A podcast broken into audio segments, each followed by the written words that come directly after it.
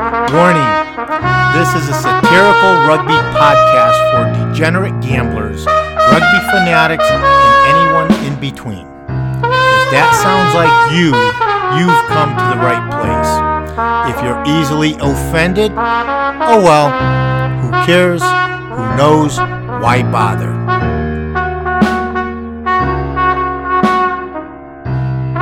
Welcome to Rugby Pick'em.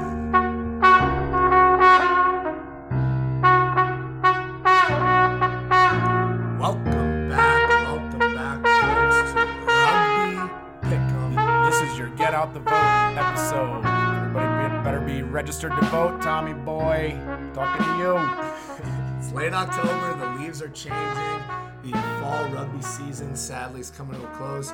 Uncle Johnny and I haven't been on the airwaves in a while, uh, but we wanted to hop back on today, catch everybody up.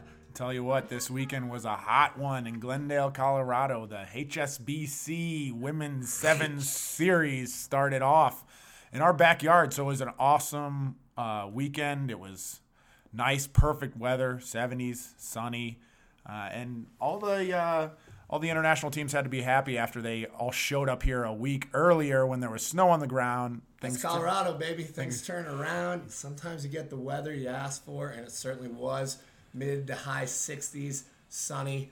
And uh, the U.S. on the first day had a rough go, but managed to advance on. Shaky on Saturday, the U.S. comes back and finishes second to the dominant New Zealand Black Ferns, who were the class outfit of the entire tournament. Uh, they were they were amazing to watch, and we got to see the Haka for their championship. Uh, it was a lot. It was pretty emotional. So, yeah, I might have had some. I might have teared up a little bit there. You know.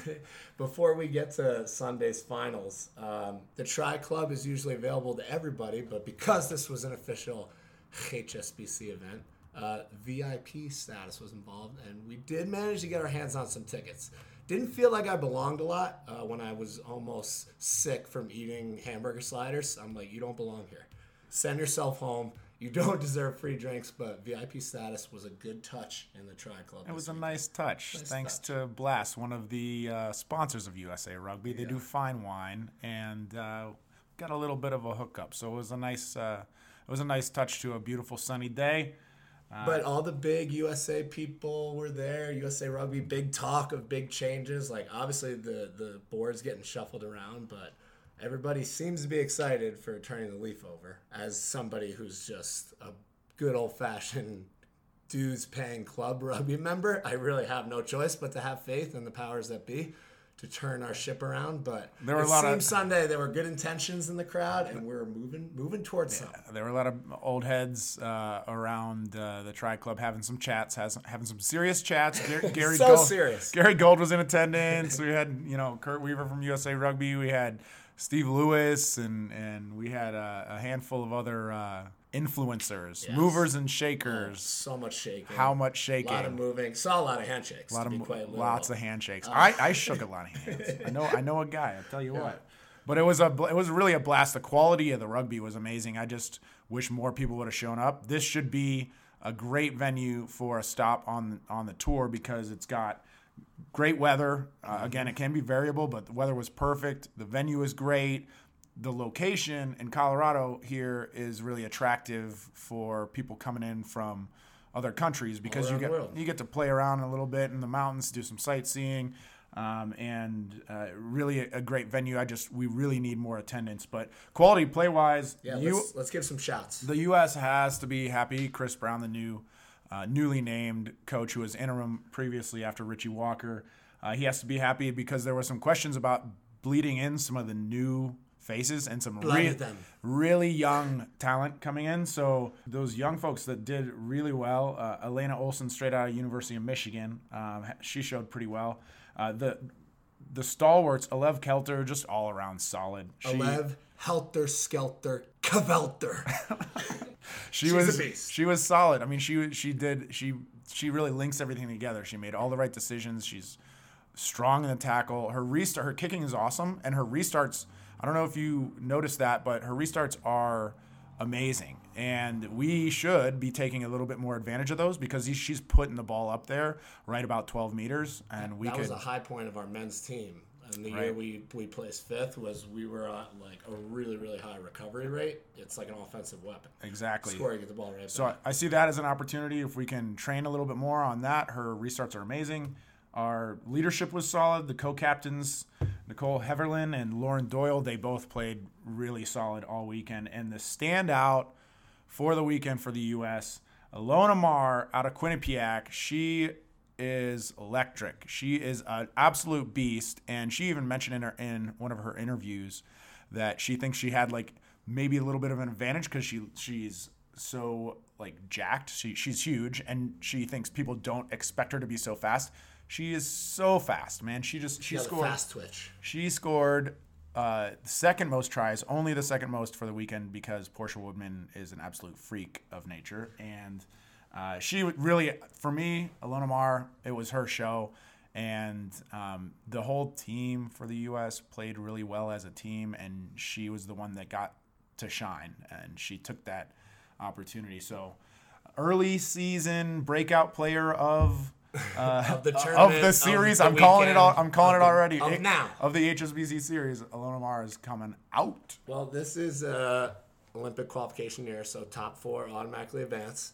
And uh, Chris Brown, you know, is on the record saying that's what they expect. They have the resources in the player pool to do it, right? Is that a realistic expectation? You've seen women's rugby kind of grow and recede over the years at times. Are we on the up? Are, are we top four? Should we expect to be top four? Yeah, we just keep need to keep getting the the resources, the funding, the at least some level of equal staffing and resources for some of these tours because you know yeah we we did it on home soil which was actually great to see but there's a lot of travel um, and you know these women you know have uh, have to be supported well so that they can be professional athletes on the same level as what some of these other countries do, like New Zealand and Australia, where they're full time, you know, professional athletes paid well. They did a lot of, um, you know, in, in New Zealand and Australia recently in the news, they made sure to have equal pay uh, as a standard for their women's professionals and, and on the seven series. So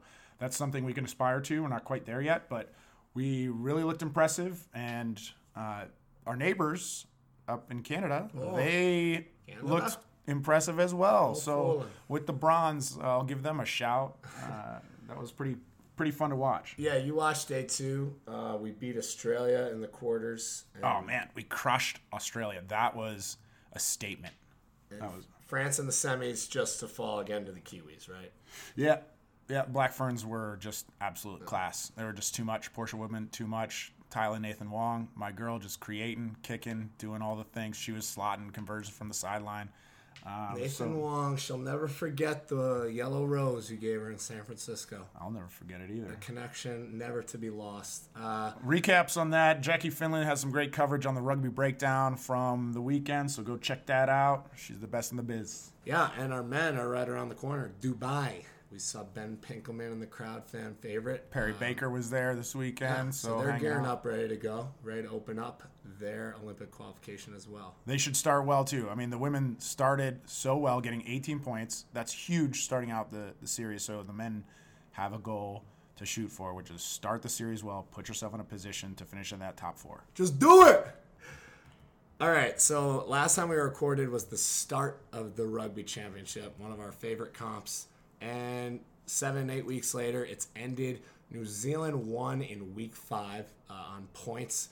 But, John, the final week showed us that anything can happen in Southern Hemisphere rugby right now.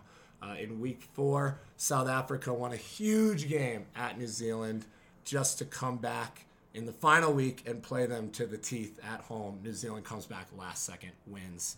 Not to mention on the final week, Argentina opens up at home against Australia and Salta up five tries. They ran out. And they ran out of gas. Nico Sanchez got hurt in the first half, and Australia storms back potentially to save the job of their coach who caught flack and heat all season. Here's a soundbite after week two when they had just gotten thrashed by the Kiwis, and uh, you can just hear his mood. Michael Cheika. Michael, um, the result won't um, relieve any pressure on the team or on you. How are you going to handle this next period? with lots of pressure on you. In what way? Uh, pressure on the team to win, pressure on you, you know, about your job. Georgina, if you are naive enough to think that I'm worried about myself here, then you don't know me at all. You've known me for a while now. The last person I'm thinking about is me. Right? I want Australia to play good rugby and be the best it can. So if you think that I'm worried about myself, then you've never known me. If you say. don't know me by now, Georgina, if you don't know me, you've never known me. know me. Cheika just he's he's a savage in, Yeah. the, in the interview room, but he he's, he's got his tuft, you know, his little hair that he's holding on to in the front. And Hooper every day in the interview room looks like he's wearing mascara from all his bruises on his eyes. So the Australians, like, they took it in the teeth to start. They were down 0-2. Uh, they finally won a game at home against South Africa. I think they ended uh, three and three, which is not great by their standard. But John, here's what I pose to you: Would any team, would any team at all, no matter how low they were playing according to the fans' standard, fire a coach going into a World Cup qualification season? The timing seems nearly impossible. so like that's only really I hate to say it, but that's like a USA rugby thing to do, just out of desperation because they can't hold on to a coach.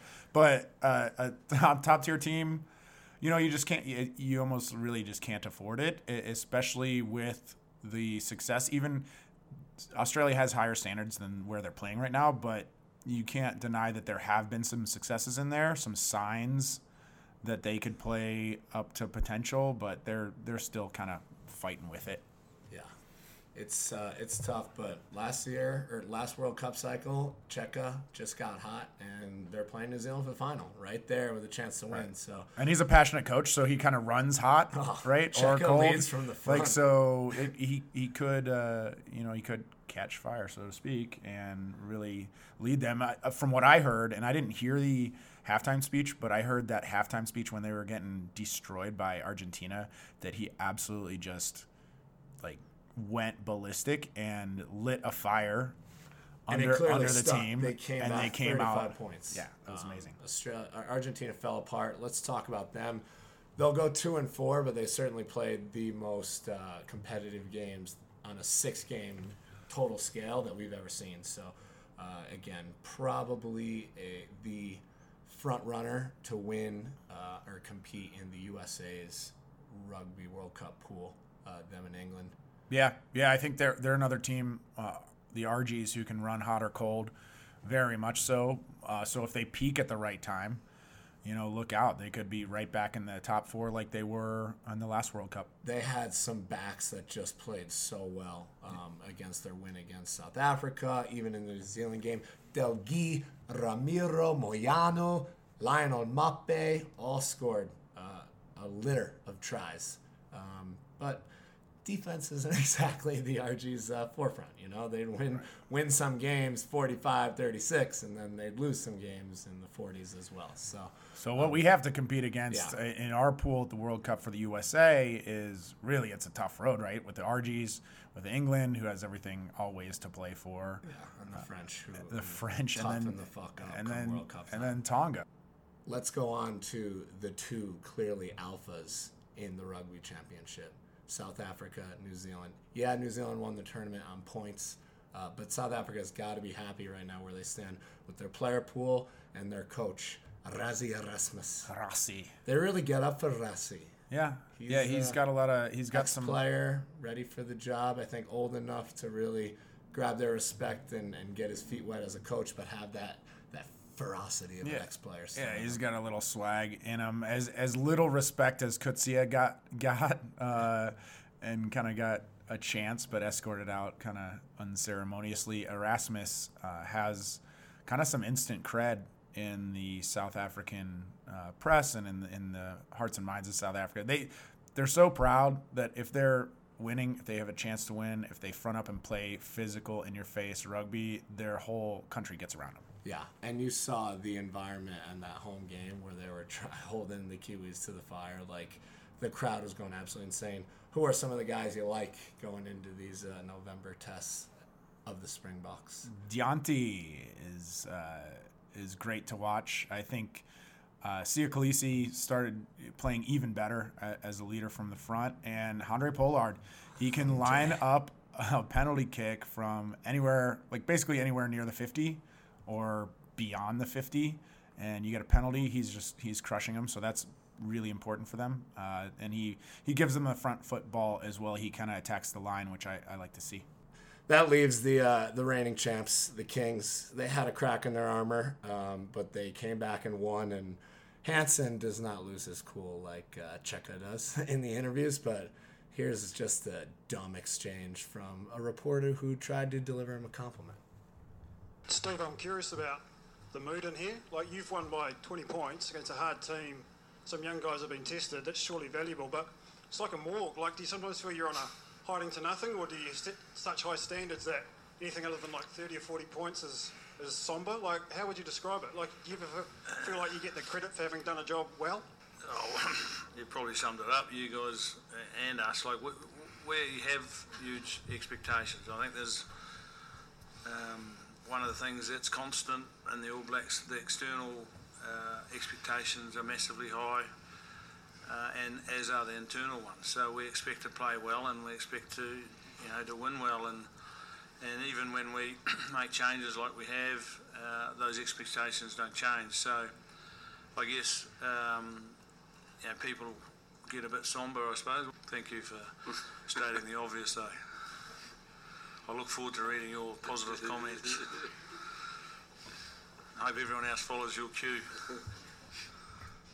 So chummy so chummy.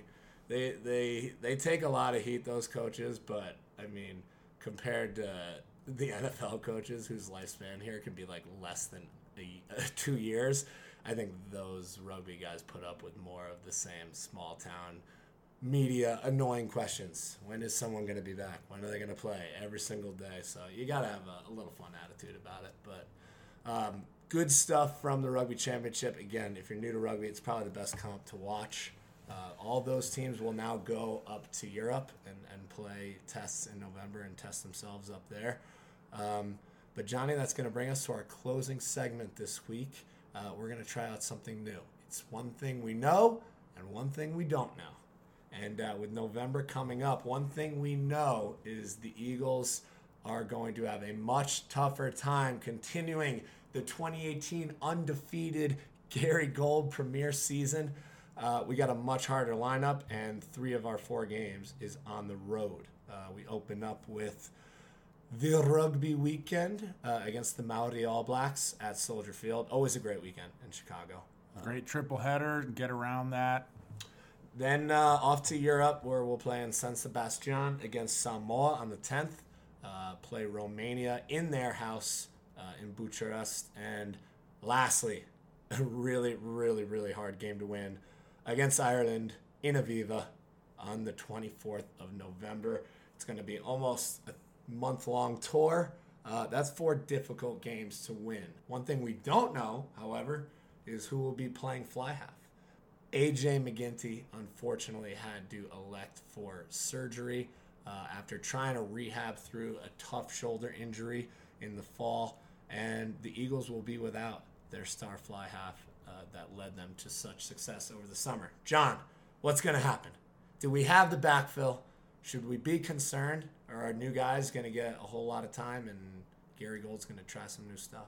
Yeah, well, Will Magie really right now is the only technically listed fly half on the roster for our November series. So that that begs the question: Is Will Hool, is Will Hooley also kind of a backup ten because he can flex in that position from fullback? Um, how many reps is he getting? Are they work, looking at Dylan Who's Audsley? Are they looking at Dylan Audsley at all? Um, you know, and, and, does he have the experience to to uh, slide in at that level? I think you really just target one game at a time at, at, this stage. We can't with the lineup that the Maori All Blacks are bringing. We can beat them. It's not going to be easy, but they're they are definitely bleeding in. I don't know if you saw their lineup, but they're bleeding in like a a solid third side uh, with the Maori, which uh, is kind of uh, unique. But a lot of these guys are coming straight out of form uh, from their club sides. So I mean that that Mitre 10 Cup is the best club competition that they're like provincial competition that there is. So uh, those guys will be in form, and then Samoa gotta gotta get physical against them, and and then target winning in Bucharest Oh, against. Romania. We got to stick it to the Romanians, man. It- we, we uh, if we're gonna be ranked in these mid twenties, we got to continually beat Romania, Canada, those cusp teams that we should expect to beat. But it won't be an easy win on the road in So- their house. So it's exciting to watch, and uh, we're all getting up for it. And then we got some MLR whispers. know. Whispers, just hearing whispers. What are some whispers you're hearing, John? We know this Atlanta team's happening very much through Tiger Rugby and its people. Yeah, Paul Holmes was was there this weekend. That'll be a He's 2020 deal. back in Atlanta. Uh, Boston announced that Wicked bastard, bro. Alex Magleby will be involved Magster. once he's done with his USA Rugby kind of responsibilities in 2019. And Rooney has some good signings. The I, I was just in Toronto and the Ontario Arrows. Whispers. Yeah, there were some whispers. I was uh, Nobody raised their voice.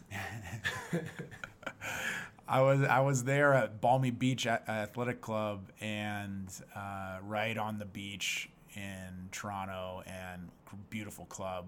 Lots of capped uh, Canadian players come through that club, and there was some talk with some of the old heads there about how uh, people are getting around this Ontario franchise, and it's going to bring a lot of uh, talent that otherwise with with Canada, like the U.S., some of their best talent goes overseas to play. Yeah. And uh, Rooney and Toronto, Ontario, will be the two confirmed playing next year. The new dogs at the dog park, you know, getting out there, getting off their leash, strutting their stuff. Um, I think Rooney's going to be a fucking powerhouse just because New York has good people in charge and they have an unlimited player pool. And Like, great recruiting, yeah. great recruiting. Um, but I'm just starting to notice in general uh, on the club level, in colleges and, and abroad, people will flood here to try and get on these teams and make these rosters. And even with the Eagle team that got named, John, can you guess who the two players are over 40 caps On the Eagles, on our U.S. men's rosters? We only have two players. Cam Dolan came close at 37. But like my point is, we're so young on the Eagle pool as well. So some guys who are thinking about coming over right now from South Africa, from anywhere in the country, like if I can make just a little money in the NF M- MLR, I can become nationalized in the U.S. and eventually play for this Eagle team. Right. That's the rule: three to five chance. years, you know, of, of residency before you can get selected. I'd say Blaine Scully, a veteran, he was probably up there. Forty caps. 40 caps for Scully, and uh, uh, probably a prop like Eric Eric Fry. Oh yeah, blonde hair and all. Forty-four caps. Those are the most experienced guys on our team. I mean, it's crazy. Olive Kilifi, twenty-four caps. TT, twenty-three caps.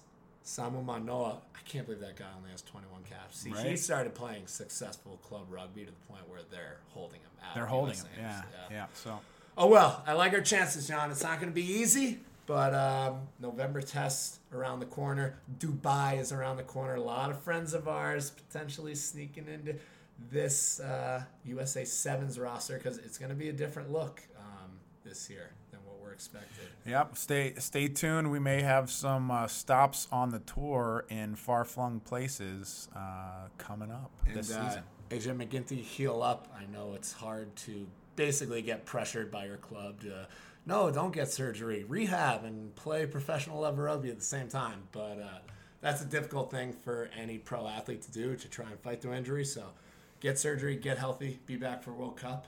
John, any last words? Get out the vote. Vote, Pick pick 'em.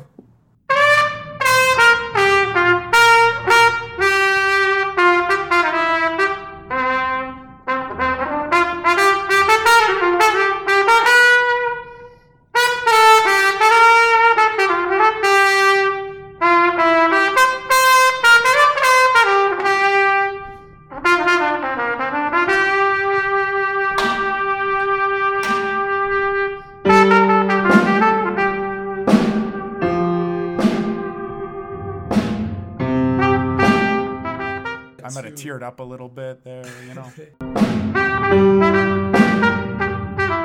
Got a little bit of a hookup, so it was a nice, uh, it was a nice touch to a beautiful sunny day.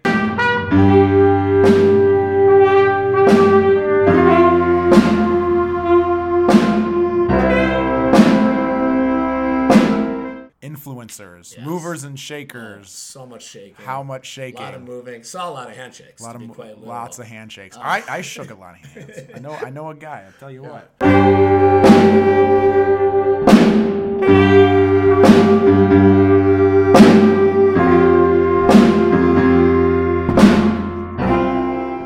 Helter Skelter Cavelt.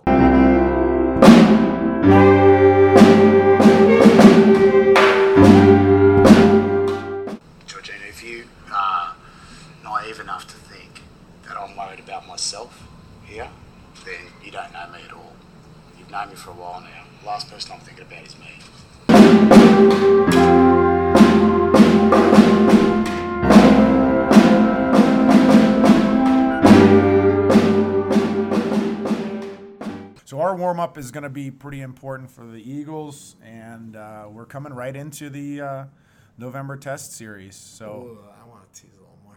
you want to tease a little more? More, a little more. A little more.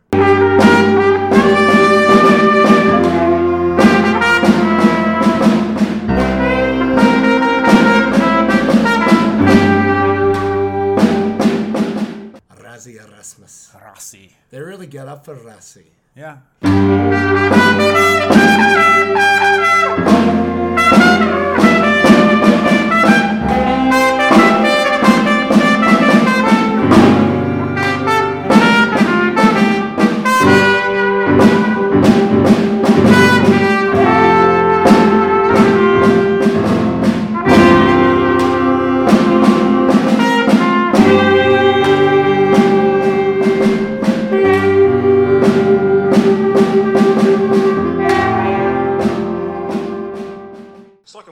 Like do you sometimes feel you're on a hiding to nothing, or do you set such high standards that anything other than like 30 or 40 points is, is somber? Like, how would you describe it? Like, do you ever feel like you get the credit for having done a job well? Like, like, like, like, like, like.